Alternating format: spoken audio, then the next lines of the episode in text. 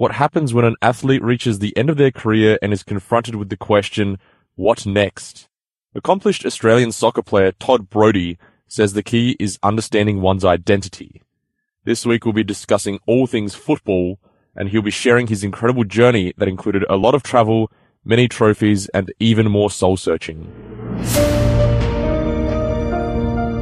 Welcome to Signs of the Times Radio.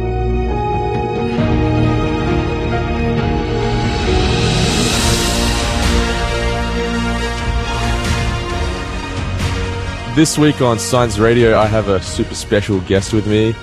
His name is Todd Brody. Now, Todd, you are a former soccer player. Now you're doing all sorts of enterprises, doing a lot of PT work. Mate, it's so good to have you on the show. It's actually soccer season. There's Euro 2020 and then there's Copa America 2021. Now, both of those were supposed to happen last year, but then the pandemic happened, so they're happening this year. But mate, just tell us a little bit about yourself. What's your What's your background? When did you get into football? Sure. Well, first of all, thank you for having me, mate. It's uh, it's good to be here. So, look, my background or introduction to to football or soccer, as we call it in this part of the world, was was quite young. I was about four and a half because I have two older brothers. Yeah, they were they were playing, and at one of my brothers' games, they were short in the under sixes, so I jumped in and I never stopped until I was thirty. so basically that was it. But you know, we grew up in the era of, you know, cricket was obviously really popular with day night cricket and the Allan Borders and stuff like that. But for us, we loved the FA Cup. That was sort of the only thing that we used to see as, as kids on TV, SBS. And, yeah. and for me, it was Craig Johnston for Liverpool. That was 1986. And I would think I was five and a bit. So for us playing in England or playing for Liverpool and watching the, the World Cups, Italia 90, I remember. So as far as I can remember, football's been there and I always wanted to be a footballer. Yeah. I always wanted to be a, a professional player and just thought, thought, yeah, that's, that's standard. We'll just do that. well, that's so interesting because you were born in Sydney, right? Born in, in, in Western Sydney. Yeah. From, I guess, Anglo parents where my father loved soccer and that's, that's why my brother started playing it. But, you know, all of my area, if you like, and my mates were rugby league big time and cricket. No one really played soccer. And so when I, when I went to say rep football for the first time when I was about nine, there was only a couple of so-called, you know, Aussies and Anglos. It was Italians, Croatians, Greeks, and you learnt and learnt fast. Yeah. Uh, I, I guess it's really funny because that is the general stereotype about football or soccer in this country is that mm. it's considered to be the migrant sport.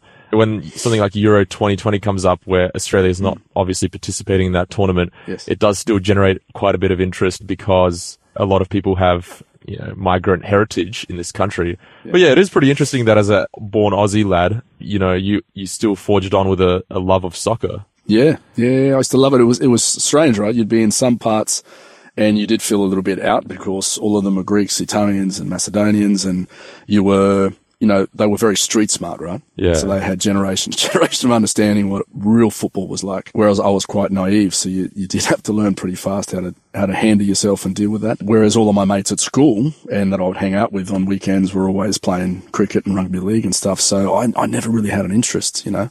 I loved football. I loved, or soccer. I loved, um, everything about it and always had a positive influence on me, man. So what was the point at which you decided that you're going to go pro? And turn this into a career? I think when when I started rep football, I was very young. It was nine or ten. We used to have what they called the, the super squad at, at Soccer New South Wales, right? Right. And we were nines and tens, but there was a group that was the first super squad 11s. That was your Harry Kewells, your Brett Emertons. And so that sort of whole era just continued on until what we had, um, which was the Australian Shooter Sport, and we had Joey's, right? So because I was blessed enough to sort of make those teams year in, year out, you, you were sort of being groomed or you naturally always had this thought that, okay, I want to make the under 15 state team and I want to make the under 16s. I want to make the Joeys. I want to get to the RAS. And we always used to have, you know, you know, camps four or five times a year and tours. And so you were part of this so-called elite group where that's what you were always aiming for. And because our whole world was not really anything except football, like it wasn't two or three nights a week. It was five, six days a week football. That's it. Even in the off season. So for us, everything we watched, everything we did was football. If, if we had camps that were five or seven days, you'd stay over. It wasn't this go for four hours and come home and, and chill out. It was immersed in football mm. and I loved it. And then even on our breaks, we'd watch football, you know, so that was my my world. And then up until, well, for me, I always wanted to go to England and I was, was given a scholarship. We, we had a, a place called the Big Brother Movement. So Harry Kewell and Brett Emerton were the pioneers. They went on the first Big Brother movement for football. That's how they got to Leeds United. And I was about two years later. So for me to get that was huge. And it's the first real experience of proper football, right? I'm in England. I'm at a, a club called Middlesbrough. You really see for the first time what a culture that is immersed in football is like compared to here where I actually never even watched an NSL game really. Yeah. Which was our national league or didn't have necessarily that on television for me to watch all the time. I didn't really know too many players. And then from there, I went to the Australian Institute of Sport where again, you're around a group of people where we're all aiming for either the under 17 or the under 20 Socceroos or young Socceroos and to get a pro contract and get straight back overseas, which I was, um, blessed at, at just after 18 signing for a club called Marconi in, in the NSL and playing with players that I used to be ball boy for years before or, or watched in, in 1993 we had the World Youth Cup here and being ball boys for those guys that eventually were my teammates or my coaches. So it was, it was awesome, man. It was good fun. So when you started out your career, you were a central midfielder, right? Is that correct? Yeah. Yeah, yeah, yeah. So how did you know from the beginning or were you sort of picked, was it based on your abilities and like mm. what is a central midfielder? Because for me, I love football, right? Run a lot. I love football and some of these positions are well defined. You know, you have the winger who's sort of, you know, stays to one side and does, you know, does overlaps and all this sort of stuff. you have the, the, the attacking midfielder who starts the plays, have the defensive midfielder who sort of screens the defense. Yeah. What does a central midfielder do?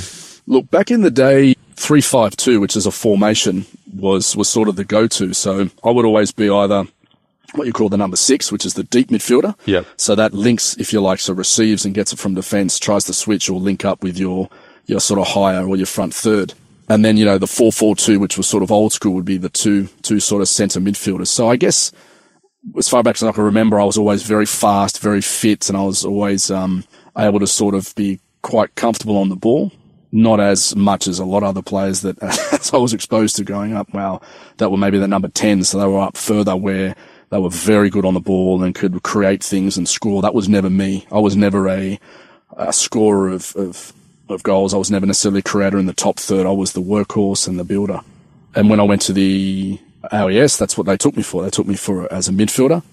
But as the second year at the AIS, we had both of our wide players, our wing backs, get injured. 1998 was in France World Cup and 352 was the formation and, and France that won it and Holland that were very good had these great wing backs. Marc Overmars was one of them, Lizarazu.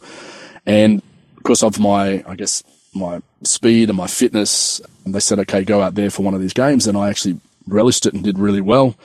And the coach said at the time, well, listen, we can, you can play there as well.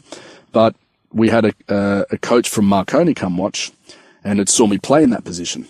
And so he just went, okay, well, I need a wing back or I want that player. So I signed for Marconi. So although all of my life from as far as I can remember was midfield, I actually signed my first contract because I, I could play wing back. Yeah. And that sort of became my position the whole time I was at Marconi. The only time I ever really went back to play midfield was for Sydney Croatia or Sydney United later in, in my life, Yeah, that's right. which I enjoyed more, funnily enough, because you can create so much more. Yeah, it's like you're like a deep lying playmaker in some senses. Yeah, Yeah. and you, you get the ball, and you can see most of the field. It's difficult because you've generally got your striker that is coming to get you. Maybe their number 10, which is sort of the one that sits behind the striker. Plus you've got their midfielders coming. So you've got to keep your body open up as much as you can. You've got to be comfortable to move the ball and switch play, but you tend to not go too far forwards because you also have to break up play Yeah. And things like that. So And as a result, because you're not obviously sitting inside the final third for the majority of the game, Hmm. it also means it's not an unusual thing for a, a person in a central midfield or defensive midfield position to score as many goals, right? No, hundred percent. Yeah, your job is to to sit in front, distribute, switch play, support. If you were to ever score goals, you never would really find yourself that far up, or you you you're pinging it from thirty yards out, which definitely wasn't my game either. What is what is your most memorable goal that you've ever scored though that you remember? Mate, funnily enough, as a kid, we were playing against a team. I was playing for Granville Reps, and I remember um, thinking if if the goalkeeper kicks this big enough, I'm gonna I'm gonna get this ball. I'm gonna run. I'm gonna score. It's, it's it's I never really had that decisive thought, and I just was way up because we were I think we were losing one 0 or it was nil all, and sure enough, the goalkeeper kicked it out. our striker headed on. I got the ball just on halfway, dribbled all the way through and put him in the corner because I don't score much, right? Yeah. And it was amazing. It's like I just visualized that, and then it actually just happened, and and that was still memorable for me because it's so rare that I scored and was up that high. And I now know why strikers get paid the most and, and have the most fun. Did you, do you feel a lot of pressure when you're in the final third and you're Yeah, because this- we call it nosebleeds, right? Like it's like we're not used to being up that high in the uh, in the stands. So you know that's I do value those that, that are top strikers because they have what we call composure, right? Yeah. Whereas when you you're up there, you're sort of thinking, okay, what do I do now? I'm used to passing to someone who does this, whereas now you're it. So yeah, that's probably one of the most memorable. And and the other one was we were on a state championship. It was under 12s and I volleyed the ball outside the box and, and scored. But mate, I never scored too many, mate.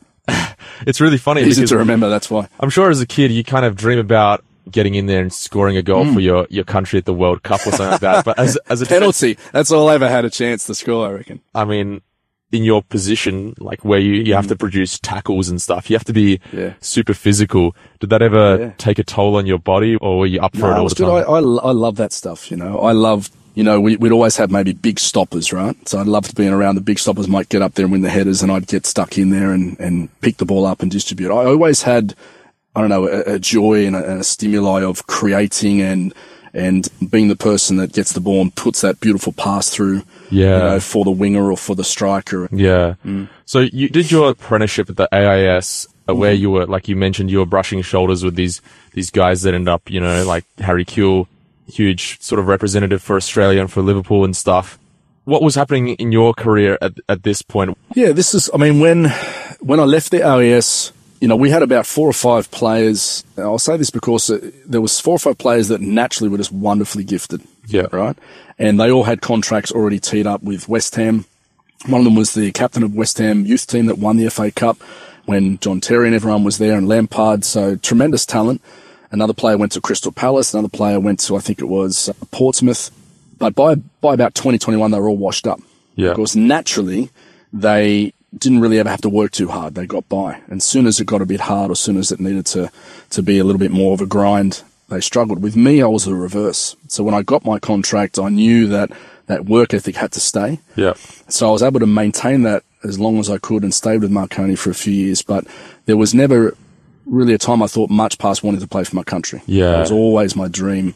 And we had our AIS team was majority of, could you imagine, it's like an Australian under 18 team that were groomed to be the 2001 World Cup team in Argentina. Yeah. And a couple months before that, I did my knee. And I remember, uh, you know, realizing, well, hang on, it's going to take me at least six weeks or so to get back and get fit. And consequently, I missed, missed that tournament or, or was not even in contention by the time it was to choose the last one. So that began a very difficult time. I, I, I signed and had another year at Marconi. And then, um, not sure how much detail to go into here, but there was a point where we had made the final series and coach at the time, Eddie Krncevic, were on a bus um, coming back from Adelaide and he asked me to sit with him. He said, you know, we've got the final series next week. It's to play home and away legs and it's about time that you started earning some money. So I want to re-sign you for, for a, a number of years and we'll talk about it after the final. So Yeah. at this point, you know, I thought, you know, I've signed for two years before that or signed for a year and re-signed. I'm living my dream and now it's going to even be further into my life, but it changed dramatically. He got the sack three weeks later Oh, wow.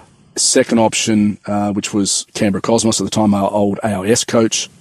I said, well, I'd love to have you. So I thought, you know what, this is probably a good thing because I'll go back to where the focus is a little bit more on development and I'm still only 22 at this point. And then he resigned and then Canberra Cosmos folded. So I was now gone from being told I'll have two, three year deal coming up to then that coach getting the sack and then the next club folding. So at this point I had no club and I made some poor decisions in where to go and what to do. And then it, it took me actually another two years, two seasons before I actually got my chance again to play back in the NSL with Marconi, with a coach that used to have me um, at Marconi before. And then the NSL folded at the end of that season. Yeah, and that's when the, the A League was created, right? Which was, which is Australia's top division competition for football in the country. Yeah. Now, I was under the impression that a lot of business issues that football players have to deal with is done mm. through an agent. In fact, I actually read an article mm. this week. My, my favorite team is Adelaide United, who mm. you've played against many times in your career. I've gone on YouTube and seen highlights of you playing against them. this Adelaide United player talks about how, you know, he, he had a good season, but then pretty much his agent was promising him, oh, you know, we've got, you know, he was getting offers to go to different clubs. His agent was like, oh, let's just hold out for a little bit. There's going to be something better coming. Mm. And then nothing ever came and he ended up falling out of top division football and ended up spending the rest of his career in, in lower divisions. Was the agent's control over a footballer sort of uh, where a footballer goes. Was that a big thing back then, or was it sort of up to you to, to decide where you go and, you know, talking directly to the football club management? It, it existed, but not nowhere near to the extent it does now. Almost every single player will have an agent or have had one for a number of years, especially if they're from the Young Socceroos or their AIS. So there was a couple that floated around. That and not having a, a mentor or not probably having a positive influence at this point in my life that I've just mentioned is is part of, of, of the downfall of then what happened. Because, for example, we have got about a month to go before the finals, and I have there used to be a club called Northern Spirit approach me and asked if I'd be interested in coming along. Now, because at the moment I'm I'm flying with Marconi, I'm not interested in anything else. So I go, no, I'm okay. Now, if I had an agent at that time or I had someone that I trusted, I at least would have had a discussion. Yeah. And then that discussion perhaps would have then led to saying to Marconi, well, look, he's actually going to go unless you tie him up now. So on many times an agent does help.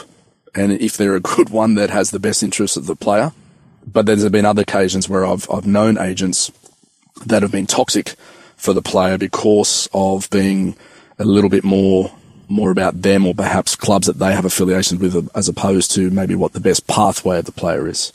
So for me, I look at that era as saying I, I had to make the decisions myself. I made poor ones.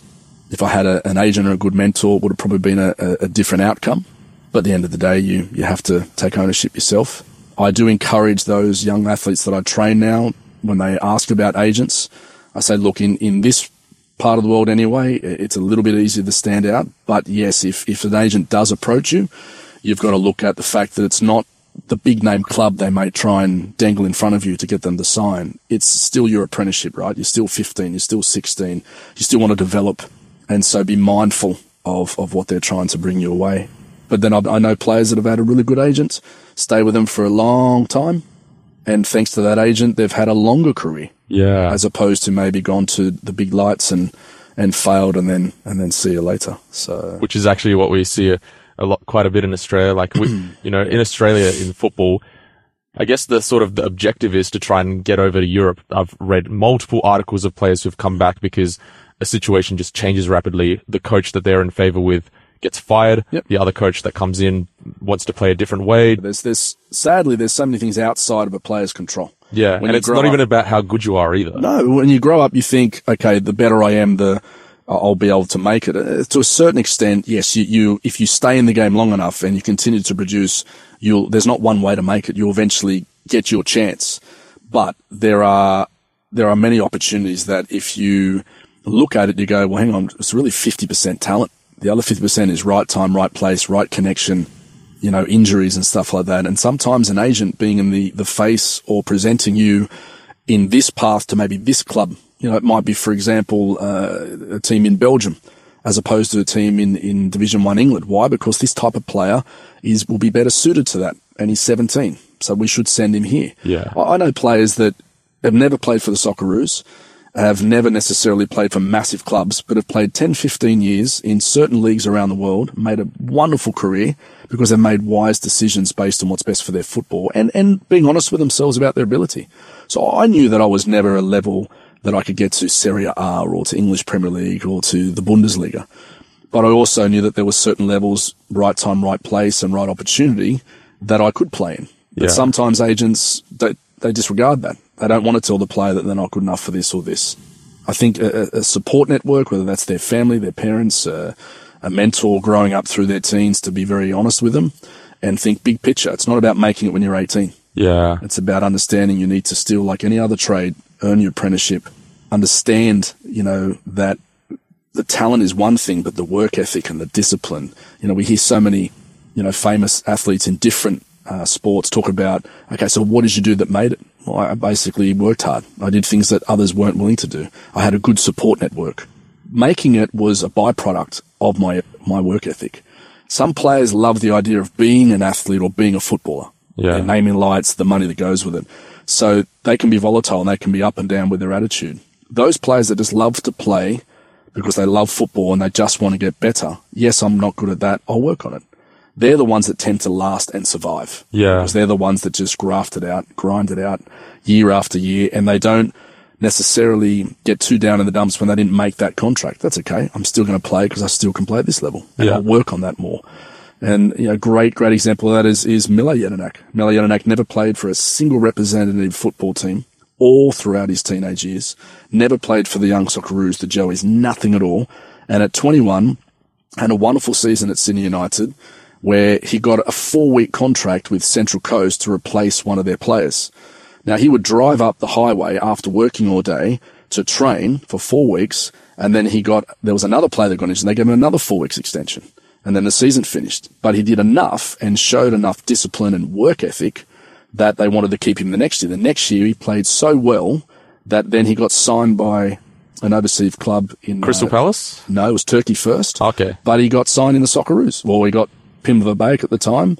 I think he was 22 or so, had one good season, but his work ethic, his focus, his discipline, and his talent just went whooshka.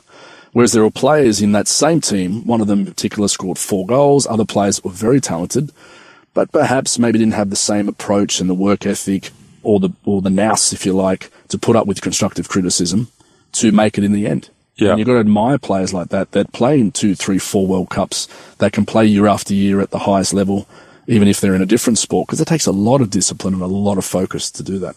Well, your sort of nickname when you were uh, playing was Mr. Consistent. So you must have had a bit of a That was, reputation. that was my agent at the time came up with that one. He, he was a businessman. He tried to think of something that's different, but yeah, it, it was that. I think. It seems like you had the respect of your peers because you were there, you were working hard. You know, the sort of the defensive midfielder, sort of central midfielder position is one where like you, you're saving your team a lot of the time and you're also the linking. It's like probably the most underappreciated role in football, to be honest. Just sort of casting back to what you just said earlier that like you didn't really have that sort of agent or that mentor sort of mm. throughout your football career. And yet you really formed this sort of tough mental attitude towards working hard. Where did this come from? I want to know. Was it because of how you were raised? Is it because of how you are as a person? Yeah, Where's look, come it's it's a combination of things. It's the I guess the discipline and the the focus came from my family and my upbringing. You know, that's that's hundred percent understanding and appreciating things, and and the faith that I have that you know I, I have to be a good steward with all that I'm given, so to speak, and and not take things for granted, and and always be thankful for what you've got and don't waste it. My father loved this this movie long time ago called Chariots of Fire you know, and, and that whole story, and he used to play it for me. And I guess I had that view of, yeah, I want to be someone who is famous and has a good, solid foundation at the same time. But also what I went through, you know, what I went through as a young kid, nine and 10, trying to fit into a world of soccer and football that was very foreign to me. And the only real reason I was picked at the start is because I, I, just was a workhorse and I'd run all day and I was fit and I was fast and I, I, I had a, a very quick, if you like, understanding of things. I could read the game well, but I lacked the natural things that a lot of the other players had skill and touch and finesse. So when I'd go to these camps and these clinics, we used to play these 1v1 tournaments, these 2v2 tournaments and, and do all these skills. And I was completely out of my depth. And so I always, you know, I could look back up until I was about 16 and I always saw that I might have come in at, say, this point, say I'm the worst or the 10th best right? Still out of a group of elite players, still out of a group of 30, but still in my mind, I wanted to be that. And I never doubted that I could get there. I would just watch the best players. And if you beat me 5 0, no dramas want to play straight away Mm. because I just want to learn. I had no fear because I was so used to being the worst or the 10th best in that elite group that I just wanted to work at it. But by the end of whatever year it might be, I'd then be the best or I'd then be the captain. So I was able to add on top of my work ethic and discipline the talent needed that I was able to learn, but I had to keep practicing it. But that was sort of ingrained in me by my family, ingrained in me by my faith, ingrained in me by early on having to do that to survive because I didn't have the natural, natural talent. You mentioned there that, that faith was part of Hmm. growing up. Now, can you just tell us a little bit about that? So you were raised Baptist, but then obviously you're going into this world of football where I'm guessing that there weren't many people who were No Baptist there. yeah, n- not many Christians around. What at was that all. like? Mate, that was, look, when, when you're brought up in whatever way you're brought up, right? You are kind of who you are based on your experiences, your culture, the time of, of the world that you live in. And, you know, I had a, a very positive influence put upon me by, in this case, Christianity. You know, some people have sadly a negative one. And, and I used to look at it fondly. And I had a mother that was very dedicated and spent time with me, helping me explore this faith and this understanding of, in this case, Christianity.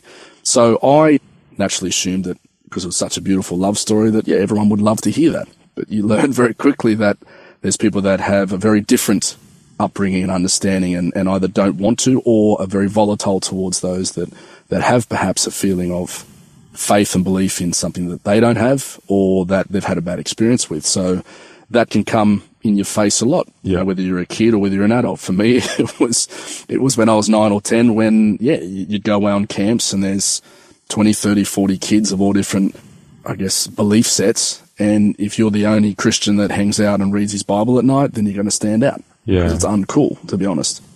And so, you know, you learn pretty quickly that you either can hide who you are and, and shy away from it, or even get aggressive and try and beat them in an argument, which is, is not really the bedrock of what Christianity was about anyway. It's, yeah. it's, it's very different to that. Or you just realize that, you know, people are just being who they are, don't take offense to it. And I had such an intimate relationship with my God that it was relationship, not religion. So wherever I went, I felt him close, honestly and real.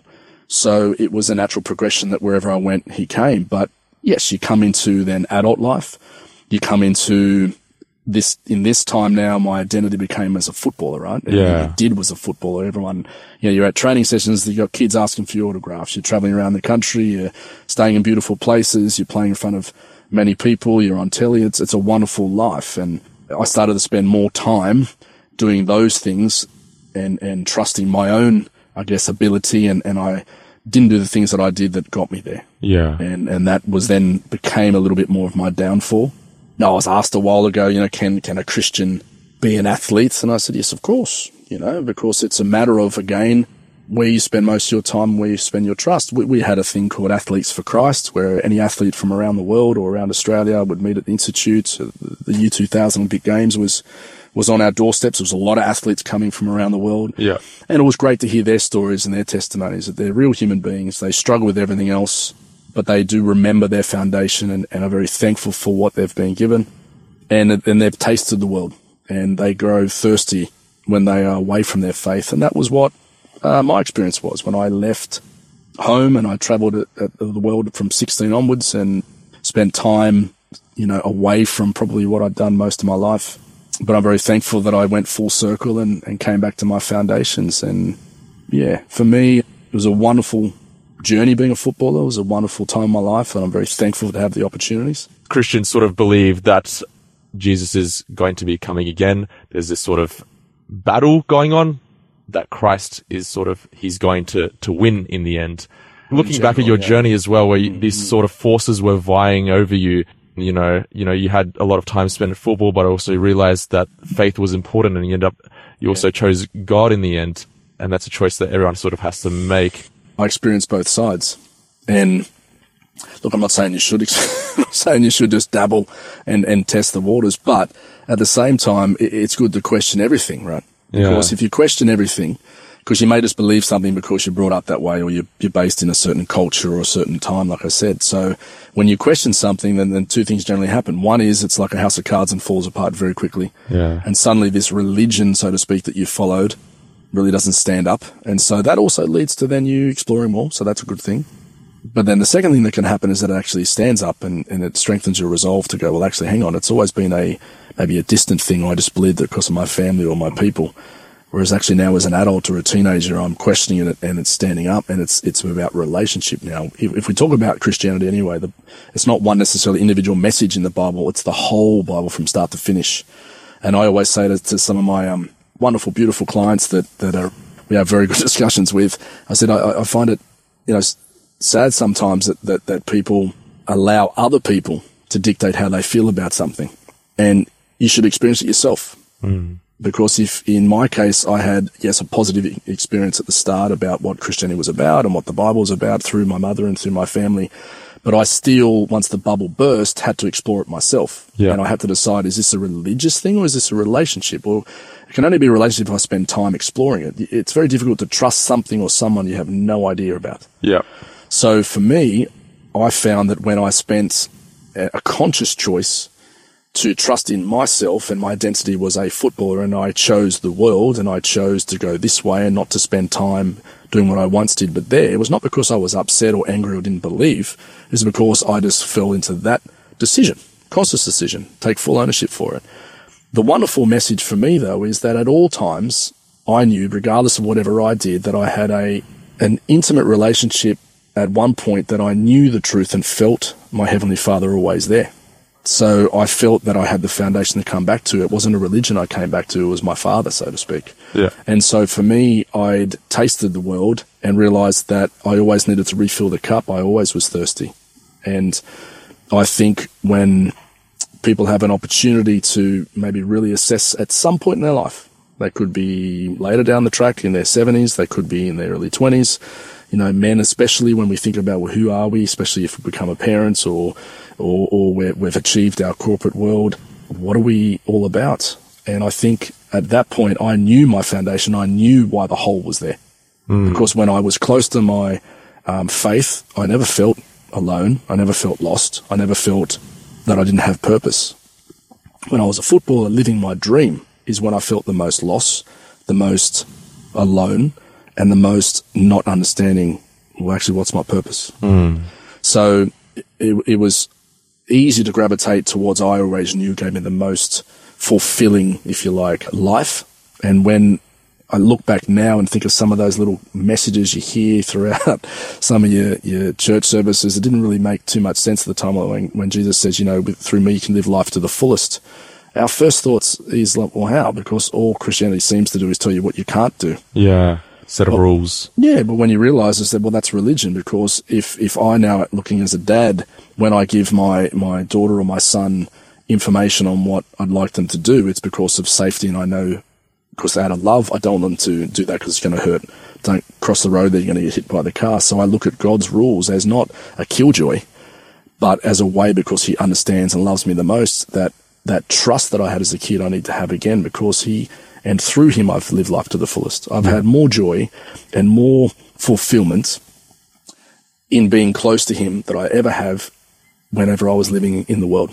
Yeah. But it's important to not talk to people about that to try and just win an argument because that's not love. That's not Christianity. You love them, you support them, you meet them where they are. And whether it's my clients or my friends or my mates, and if they ask me about things, I don't want them to know me as someone who um, just says things but lives a different way. Yeah. Does that make sense? So for me, my faith in my Heavenly Father that I've always known has always given me the most fulfillment. Yeah. Whereas the world that I chose to live in for a period of time, even though I was living my dream and enjoying, you know, uh, being a footballer, that was the time that I realized, hang on, I'm way off. Yeah. I haven't been here before. This is uncharted territory and this is, this is not fulfilling. Yeah. So, yeah a lot of footballers, the, the question when they start contemplating retirement is what, what, what are we going to do next? Yeah. What was the first sort of, around what point did you start thinking about that? What are you going to do? Because some footballers go into punditry. Others, mm. you know, might even just start their business. I know footballers who you go into construction. What, what were you considering as the post football opportunities? Oh, man, it's, um, it's, it's a great question because it's, it's such a big topic, right? There's, there's a lot of us now around the world that from all different sports you know, talk about how the transition is, is so difficult. Yeah. And there needs to be more for those that are even, you know, youngsters getting into the sport because there's so many factors that come into them not making it, right? And it's very difficult when since they've been, you know, 10, 12, 15, being elite or being working towards something, they achieve it and then it's taken from them. Yeah. Or they just can't continue kicking on. Contracts dry up. And, you know, they say athletes die twice. The first death is when you stop playing at whatever age. It's, it's a very difficult, difficult time. What makes it easier is thinking about what you were just saying. It's okay. Although I love my life and I love being a professional athlete and I love everything about it, you know, I haven't bought a pair of boots in a decade. I really need to start thinking about it. But the difficult part though is that it's all you've ever known. Mm. You've never studied. You've never had to sit in the room. In fact, most of the time when school was on, you were away on tour. Your whole identity is who you are as an athlete. You, you travel in hotels you never have to pay for. You, you, you have the life that you've always wanted. And now you're either losing form or the contracts are starting to dry up or you're getting injured. But you, you still try as best you can to stay in it because that's all you've ever known. To, to have to say to an athlete, no, what you actually need to do now, mate, is sit in a classroom, get a degree on something you really don't care about and get less money doing that or no money until you finish the degree, even though you've been earning X amount being a footballer. And then when you turn up to the job side or when you turn up to the, the job, they couldn't care less whether you scored a hat trick in round five. Just pick up the dishes or just get to the job site on time and you, you fall down the pecking order and you also lose that team environment. You also lose that, that stimuli of, of getting in there and getting stuck in and aiming for a game on the weekend or aiming to make the finals or, you know, for other sports, it's competitions like Olympic games and stuff. So it's such a difficult time. For me, what made it a little bit easier was I went from full time to part time and I was, I was about 25, 26. So I'd already had a taste a, le- a little bit early in those early 20s where I was away from the game in between full time contracts. So although I didn't like it, I had a little bit of a taste of, okay, you, you need to actually think about this a bit more. I probably checked out a little bit earlier. So rather than actually go, well, no, I'm, I'm going to stay in it and I'm going to go through it. When Sydney FC invited me to their World Club Championship in Tahiti, it was a, a five week contract. And when we were finishing, we qualified for the World Club Championship in Japan, which Liverpool had, had won the Champions League, so they were going to be there. Yeah, the FIFA Club World Cup. FIFA, yeah. yeah, yeah, cool. Now, this is an example of A, poor decisions, should have probably had an agent to, to look after it, but also me not being probably what someone like a Mile Jedinak is and the others that stick it out. And Pierre said to me, look, Todd, all the players were signed before I got here because they were signed by the club. He came in only about a month before the, the preseason cup. I want you to stay on until we go to Japan. And then you never know what might happen. Players get injured and the rest of it. My answer was, well, no, unless you're going to pay me, I'm going to go back and do my PT job because I've just started that a few months ago. Yeah.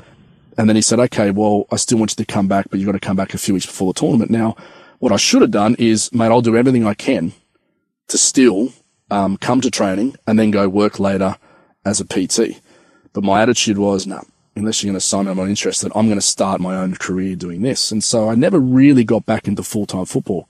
A month before the World Club Championship in Japan, I went back and in the first session, I went, oh, my knee's a bit sore. And I did my other knee. Oh, really? So I missed the World Club Championship then because I then had to have another a knee op. And that was me then going, you know what? I'm over it. Even though I didn't help myself, right? I just didn't want to go through the mental anguish again of, and knowing how much effort you need to put into it. And I went, no. So I'll now just do part time, pick up money wherever I can, and then I'll start my PT. So, you know, fast forward another five years when I was 30 and I've been doing now sort of PT a little bit, playing semi-pro with, with Sydney Croatia. I had an easier transition. Yeah. So Yeah. I feel for those athletes that are very good, go all the way until they're about 33 and don't really have any interest in anything else. They're not necessarily the persona that can run a business or can work on a job site. They struggle a lot. Their family life struggles a lot. So what, what I think would be great, which I know there's a little bit of movement is, you know, locally and globally is, is, is things to try and help athletes while they're in, you know, their sporting arena to, to get little, you know, certificates or qualifications that expose them to the real world is hopefully to make that transition a, a bit easier. Uh, yeah. You've mentioned in like some of our conversations that mm. the transition from p- kids wanting your signature at the, you know, training ground mm. to transition out into the, the other world of, you know, corporate life or whatever Yeah. is, is a humbling one. Did you find that a lot of your mates uh, struggled more? And did you find that there was more difficulty with mental health there because of that too? Oh, massive. I mean, you know, if, if I think of the players that I'm still keeping contact with, I think there'd be probably maybe two that, although they still miss it and still, you know, are, are okay with being retired, they've got pretty decent careers that they've gone into. Yeah. The rest, they all struggle. Yeah. The rest, you know, mental health now is, is, is quite talked about commonplace, so to speak. Yeah. We had it back then. We didn't necessarily know a name for it or we wouldn't talk about it, but you know, we had our 20 year reunion a few years back and you could still see the, the struggle with those, that, those guys that are in their mid to late thirties. You know, I, I still see players that were older than me that retired before me that are in their forties and fifties and they've never really you know, some of them work in car washes and some of them have become teachers. And you, you can see there's such a, there's such a, a gap. There's, uh, you can never replace it And because it's, it's so quick to finish, Yeah. right? It's like All it takes is one injury, right? One injury or, or, or one bad decision, or you go, like you've mentioned before, you know, a player signs a contract and then suddenly it's taken from him. He comes back and there's no opportunity at that point. So he has to play state league and then he never gets a chance or he, he makes poor decisions personally. He spirals out within two years. He's done. And that's not in soccer. That's in other sports. And so it's, it's a very, very tough time. I, I don't think you ever get over it. Like it took me, and I never even played that high that long. You know, I'm, I'm talking mid twenties in, in, in Australia, which was, which was wonderful, but I, I didn't play in English Premier League or Serie A for 15, 20 years, right? But, you know, financially is one thing to be set up and be sound, but, but what do you do day to day? You know, apart from a couple of commentary and interviews, unless you're super famous, like in, in Australia, like your Tim Cahill's, most of us just go, okay, what do I do now? Yeah. you know, and so that's when it becomes really difficult. You know, that's when you go, well, who am I? What is my identity? I, I've seen the wizard behind the curtain. I've gotten to the top of Everest. What next? And so that's when personally you start to constantly refill that cup to try and take your mind off it. Like I was about to say, it, it took me almost 10 years before I actually felt comfortable watching a game and not actually wishing I was still there to actually comfortably now go in as um, a strength conditioning coach and really enjoy just watching and admiring the talent of the other players. The, the teams that I look after now, the players that were the youngest players are now the retirees almost. You know, they're like 34, 35. You know, there's regret. There's, there's times that you could spend too much focus on what should have been. And that doesn't, that's not good for anyone but the mental health aspects and the the the struggle that athletes and especially the ones that I know is is very real, and I think will be real for them f- until almost they yeah die a second time, so to speak. You mentioned that you caught this idea early and you started building up your business even whilst you were playing in, in the NPL that, Yes. that it became because then the A League came in, that was the top division. And now you retired, what, you, so you retired with Sydney United or Sydney Croatia. What Yeah. year was that? Uh, that was 2012, the the day my daughter was born. I went, you know what? The next day was our last game, and I thought that's a good time to finish. Oh, wow. What a, what a life changing moment. That must have been incredible. Yeah, needed something to take my mind off it, and she uh, she sure did, mate. so after that, you, you were obviously becoming a back. full, full-time father and then you were also, you know, working on your business more. Now, Hmm. you know, as I talk to you now, your business is doing very well. You're, you're a Hmm. very busy guy. Can you just tell us a little bit about what you're up to presently? Yeah, sure. So I, I transitioned into strength and conditioning. So as a strength and conditioning coach and, and then personal trainer. And so I, I had the idea of, of going into hotels because we used to travel all the time and hotels were always there with gyms that we used, but they were always empty. So I, yeah, about oh, 12, 14 years ago, I just cold knocked on one of those hotels and said, do you mind if I offer PT to your members and clients? And it took off from there. So my, my time is spent with clients I've had for a long time at member health clubs in, in, uh, in hotels, so Langham, Sydney, for example. But part of that has also opened me up to, as a consultant, helping companies like Technogym and, and now with Elia Wellness about trying to educate and provide education for those that are either trainers trying to, you know, better themselves or those that are looking to get into health and fitness. So it's still in the realm of things that I enjoy, as in, you know, fitness and sport and health and young athletes. But it's been wonderful to be able to, you know, have a bit of diversity with it. So the corporates that are from the hotels, traveling a lot through companies like Technogym here and overseas and seeing what's on trend and helping people set up their gyms. And then at the same time, help those that are young athletes better themselves and prepare for, for their hopeful pro contracts. So I've done that now 10, 15 years. It's been good. I'll get a real job one day, I always say. And uh, yeah, that's, that's what I do, mate. I've, I've noticed that one of your big pieces of emphasis is not just the health, not like, not just how much you bench at the gym. it's also about what you eat, keeping your, your mental health strong. Would you say that that's because of your experiences as a football player? Do you think that you'd have more of an emphasis on this stuff having been through what you went through? Yeah, look, when I started, I mean, majority of my life and environment was around fit people. Yeah. Right. So when I first, you know, say I got, my PT stuff after my SNC qualification, I thought, okay, I, I don't like gyms. I've never been to a gym. Yeah. Right. We've always been to, you know, NSWIS and AIS and this, we've never been to one. I need to find out what's out there. And it was unbelievable. It was like, oh my gosh, everyone's just lacks motivation. Everyone's just ill disciplined. Everyone just, just has no real get up and go. And so training someone and making them sweaty and, and throw up is easy. That's not a problem, but that, that that's one dimensional. The holistic approach needs to be before I even see you, I treat it as if I was an athlete. If you don't sleep well, if you don't, you know, replenish your fluids and hydrate and eat well, then by the time you come to your training session, you're no good to me. Yeah. So the focus has to be on that. You know, you stay in your scope of practice as a, as a trainer, for example, but you know, when I stepped back to it, I realized that hang on, the, the same sort of approach that I had towards my profession, I need to instill in these people. I need to give them some discipline and some focus and drive because, you know, motivating people is one, education is another. I always say to my clients, if you stay with me, it's because not only are you getting results, but I'm educating you as you go along and providing accountability. And I say that to the students that are, that are coming to the real world. Why do people put their hand in their pocket and pay for your time? It has to be more than just that you yell at them. Yeah. It's the fact that you can, you can relate to them. You can, you can pull apart, see the barriers and then fill the gaps. But at the same time, as I've gone on into, into, you know, year after year being a PT, you know, when I look at, say, the, the guys that I train, you know, those that I've met and those that I've trained over the years, especially the guys, they're, they're top echelon, they're affluent, and they've achieved everything that they've needed to achieve in their world. So Yeah. mine was sporting world, theirs is the corporate world.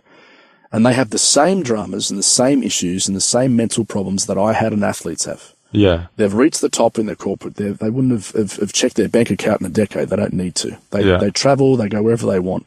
But the, the, the holes that they have in their life is why now they focus on trying to fix their health that they've neglected for so long. And majority of the time, if you've neglected your health, it's more mental health that's getting affected, not just the physical side, right? It's part and parcel. You can't dissect the two. Yeah. Yeah. So the focus therefore is on them. Okay. Well, in order for you to improve your, your mental health, we need to get active. Yes, but we need to talk about holistically what your life's looking at. Where do you spend your time? Diets, when we talk about in health and fitness, is not necessarily what you're putting in your body. Yeah, that's one dimensional. It's where you spend your time, hmm. what goes in your mind, where you spend your time and your energy, what consumes you, because that will influence you and, and your resilience will either be very low or you can build up strong resilience to things. The more active you are, the fitter you are, the more strength you're going to have and resilience mentally and emotionally. So a lot of the time it's helping those corporate guys fight those battles that maybe after 20, 30 years of neglecting, we need to try and change their culture, change their thinking, which doesn't happen overnight. And then, you know, at the same time, make them sweat. Well, how do you find that sense of balance, even Mm. with you while you're a footballer? You know, what do you do when you get home? Or if you're Yeah. like one of these guys who are corporate and their whole world, you know, nine till like 12 p.m. when they like finally go to bed is just work. How does one find a sense of balance in their lives? The one, one thing is to try and have quite a open and sometimes brutal conversation. Just say that the, the body doesn't lie. And if you continue on the path that you're on, then it will far outweigh the tough work you might think it's going to be in the next couple of months to get you into shape. Because if you're not fit and you're not active and you're not looking after yourself, you're doing the opposite. So it's still a choice. Just because you're choosing not to train doesn't mean you're not choosing to be unhealthy. That's going to be the byproduct of that choice you make. So once you get real with them and you start to understand that whether you think you're going to make a decision or not, you are. Whether you choose to be active and look after your health or not, it's still a choice you're making. And all these things that you want to do and all these things in the, in the corporate world that you want to do will not be able to be done and sustained or even to the level that you could if you don't look after yourself. From that point onwards, mentally and emotionally, you've got to be able to buy in. And then it doesn't matter whether I make them walk, run, jump. They just know that that is going to lead to what ultimately they want. And that's sort of the, the approach and the first thing. For me, with my balance, I always talk to them about you're, you're looking at an athlete, for example. Why do we have half time? Why do we have days off? Hmm. Because recovery is just as important as training. Yeah. So we've become a little bit more astute in the last probably decade about sports science and how to recover better. But we're all like Ferraris, so to speak, or well sort of refined pieces of machinery that if you don't recover well, if you don't look after it, it's going to just chug along. Hmm. So the training part is easy. It's all the things you do outside of that. So for me, recovery and rest are just as important as training. So my first conversations in a warm up is, how'd you sleep? Yeah. Did you book in that time that you needed to to go see, you know, the person who was the physio or the, the, the, the blue and green we call it? Have you seen any blue and green today? Even if you can't physically train today, as as what we f- focus on training to be like strength and and uh, cardio, go for a walk. Yeah, wellness for me is anything that improves your wellness, right? And what is wellness? Wellness is something that makes you feel better that you don't have to give too much of effort or time to do. It might be for you reading a book. Mm. It might be for me standing outside looking at the stars. It might be someone actually going for a run. Yeah, because for them, that's their release and that's not difficult mentally and emotionally, I mean, not physically. Does mm. that make hmm. sense? So if you look at exercise as a barrier and you look at training with a trainer as a barrier, then don't do it. Mm. Go for a bushwalk instead. Go for a swim instead. Because if you like it and you're going to be more consistent with it, that inevitably will lead to a better active you. Mm. It's far better than trying to come and do a HIIT session with a trainer, so to speak. So my balance is I try my best to have a decent amount of sleep on a consistent basis. Consistency is key. I try and also make sure that my rest is consistently on Saturday. So I never book anything in as best I can because mentally I know that come Friday afternoon, Friday night, it's not a problem no matter how hard it's been. I've got the night and the rest of the day off and Sunday I start again. And then I also make sure that I listen to my body continuously and I ask my clients to do the same. So if you've turned up to my session and we've got planned a high intense boxing session, but you haven't slept well or you've had a tough week or you've got some stress at work, there's no point me flogging you to try and just tick a box. We might change it and say, you know what, all we need now is actually a good stretching session. Mm. Or we need a good, what we call a wellness walk. Mm. A lot of my corporate clients turn up and they say, I just want to walk for 45 minutes, Todd. I haven't been outside all week, or I've been stuck in a car or stuck in a boardroom all week. So just let me get out. Now, for me, I go, well, there's so much other stuff I could do with it. yeah. But at the end of the day, if mentally and emotionally this is going to help you and release you, then let's just start. Because if I'm not here, you ain't going to walk. And I know at least fresh air, direct sunlight is very, very uh, beneficial than just making you lift some weights or just making you box. Yeah. yeah. Your approach that you're instilling into all of your clients. Now, it's such a encompassing thing and, you know, the, your, a person's wellness informs pretty much every aspect of their life.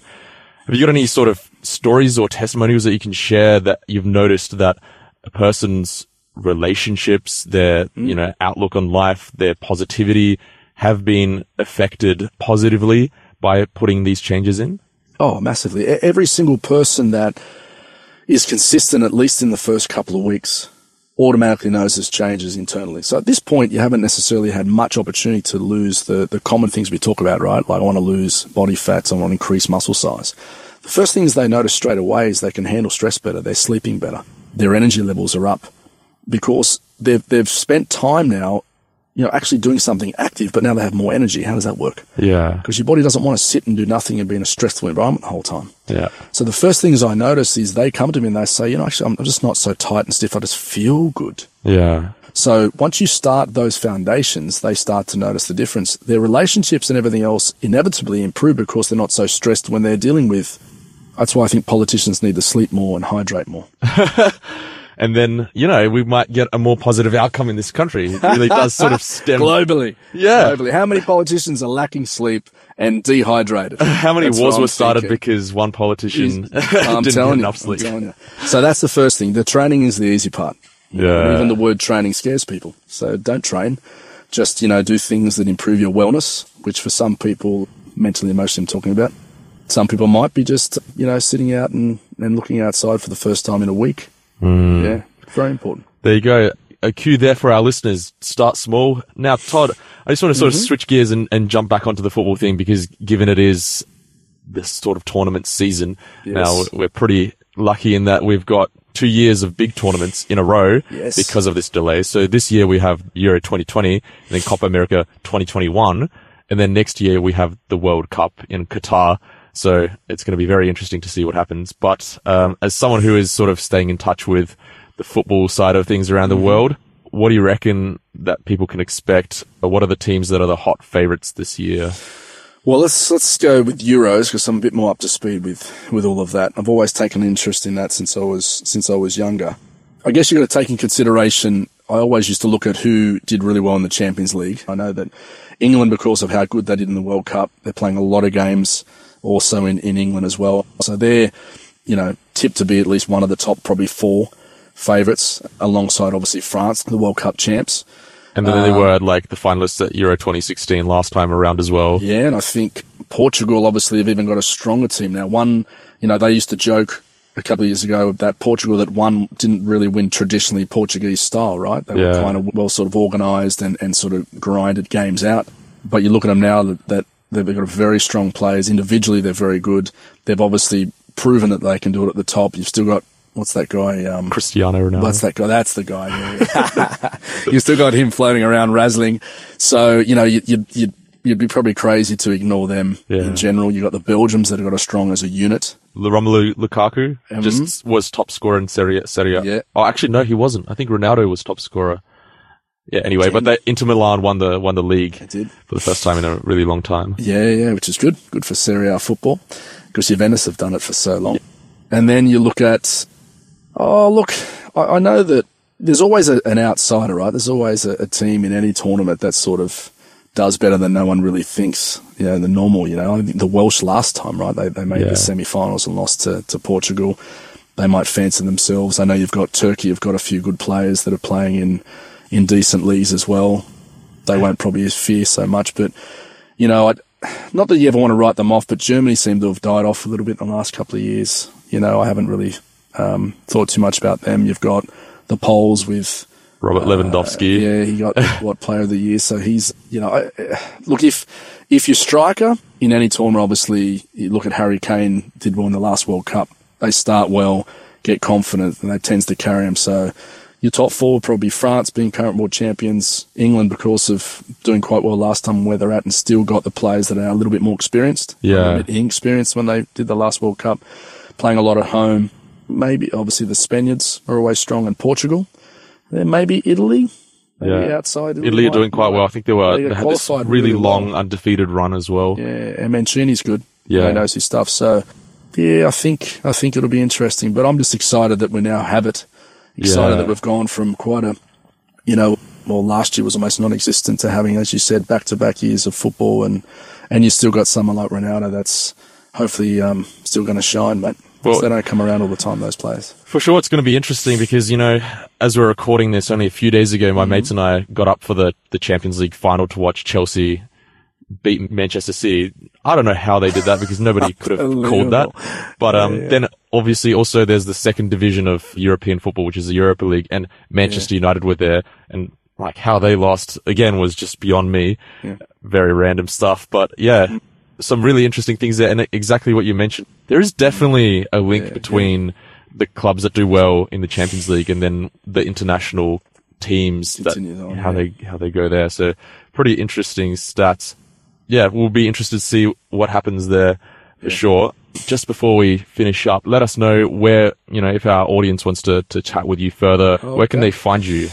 Instagram is is Yeah. Todd Brody seven, and and I think later this year in in the Wahroonga area in the hills area, we're going to look to have like a, a, a free men's health club, Yeah, which is basically designed to just you know get together, train, work out together, all complimentary, just for men of of pretty much any age up once they hit sort of twelve up. Yep. To just spend some time together and hang out and things like that. So maybe I'll I'll share that information a bit closer to the date, and you can pass that on to your audience. yeah, that'd be amazing. Pleasure. Awesome. Thanks so much, Todd. Really appreciate your your time and that you came mate. into the studio to have a chat and uh, sharing all your stories. Anytime, man. Today's episode was based on an article appearing in this month's Signs of the Times magazine. A subscription is just $26 for 11 issues a year. To find out more, visit signsofthetimes.org.au in Australia or signsofthetimes.org.nz in New Zealand.